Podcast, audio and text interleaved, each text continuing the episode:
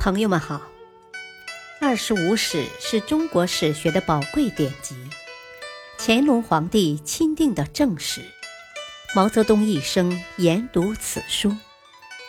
欢迎收听《二十五史珍藏版》第九部《梁书》传记第二，范云。徐勉二。后来，范云出任始兴内史。按始兴旧例，郡界百姓捕获的逃亡奴婢，全都没入官营作坊，也可以将他们卖掉，所得银两上缴官府。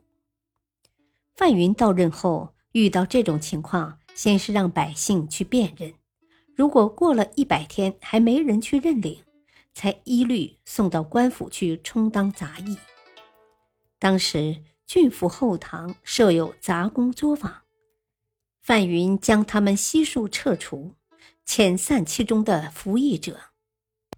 郡内有不少豪强大姓，这些人倚仗地方势力，对那些不称心的内史，动辄加以杀害或驱逐出境。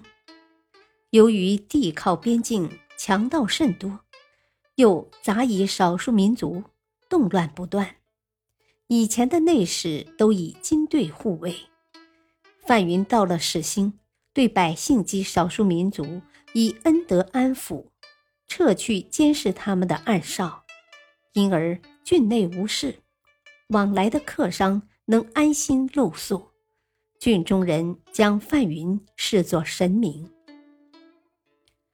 萧衍在任司徒祭酒时，与范云同在晋灵王西邸，情投意合，亲密无间。及萧衍起兵讨伐东昏侯，将至建康，范云在外任职，但自认为与萧衍素来交易深厚，顾忌君臣猜疑，便要求入城，以示他与萧衍起兵并无什么联系。入城后，受国子监博士，尚未就职，东昏侯就被诛杀。待见过萧衍，萧衍并未以此而怪罪，仍如往日一般。于是范云与沈约一起参与运筹帷幄，辅佐萧衍建帝王之业。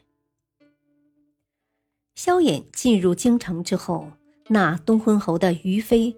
和吴淑媛两位美人，朝拥暮偎，如痴如醉，渐渐怠慢正事。范云三番五次的劝萧衍戒色，可萧衍表面答应，却仍耽于女色。范云见萧衍依然我行我素，情急之下，特邀领军王茂一同觐见。王茂辅佐萧衍起兵。逢战必冲锋在前，立下赫赫战功。初为雍州刺史，后被破格提拔为领军将军。萧衍见他是难得的人才，格外优待，言听计从。萧衍见这一文一武同时前来，引进卧室。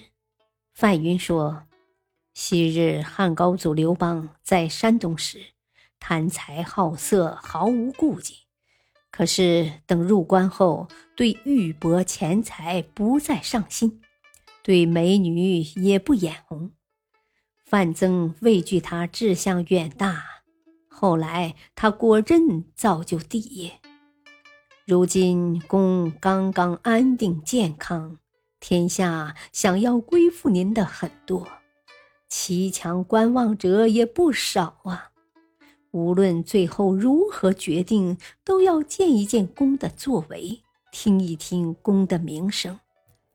公为何被女色所迷，娶亡国女子，自雷圣德呢？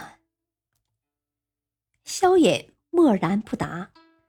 王茂见状，立即下拜道：“范云所言极是，公当以天下为念，执守初衷。”不应该留用亡国之妇。范云趁势又请将于妃赐给王茂，萧衍领会了范云的一片好心，也就同意了他的意见。到萧衍受南齐善待，做了皇帝，在南郊聊柴祭天，范云作为侍中，陪同武帝同车前往。祭礼完毕，梁武帝登上辇车。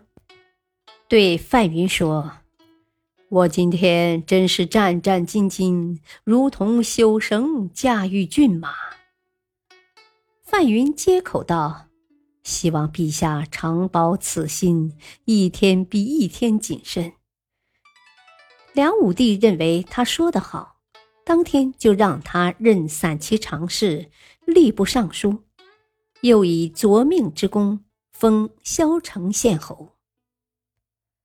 范云凭着旧日的情谊，超居于辅佐武帝的功臣之上。他尽忠竭力佐助武帝，凡是他能想到的，无所不为。担任吏部尚书，掌管选举事宜后，每日文书迎案，宾客满门，他都应对如流，口无阻滞。官府文书处理得又快又好。武帝也推心置腹的依仗他，凡他所奏，无不依允。感谢收听，下期播讲三。敬请收听，再会。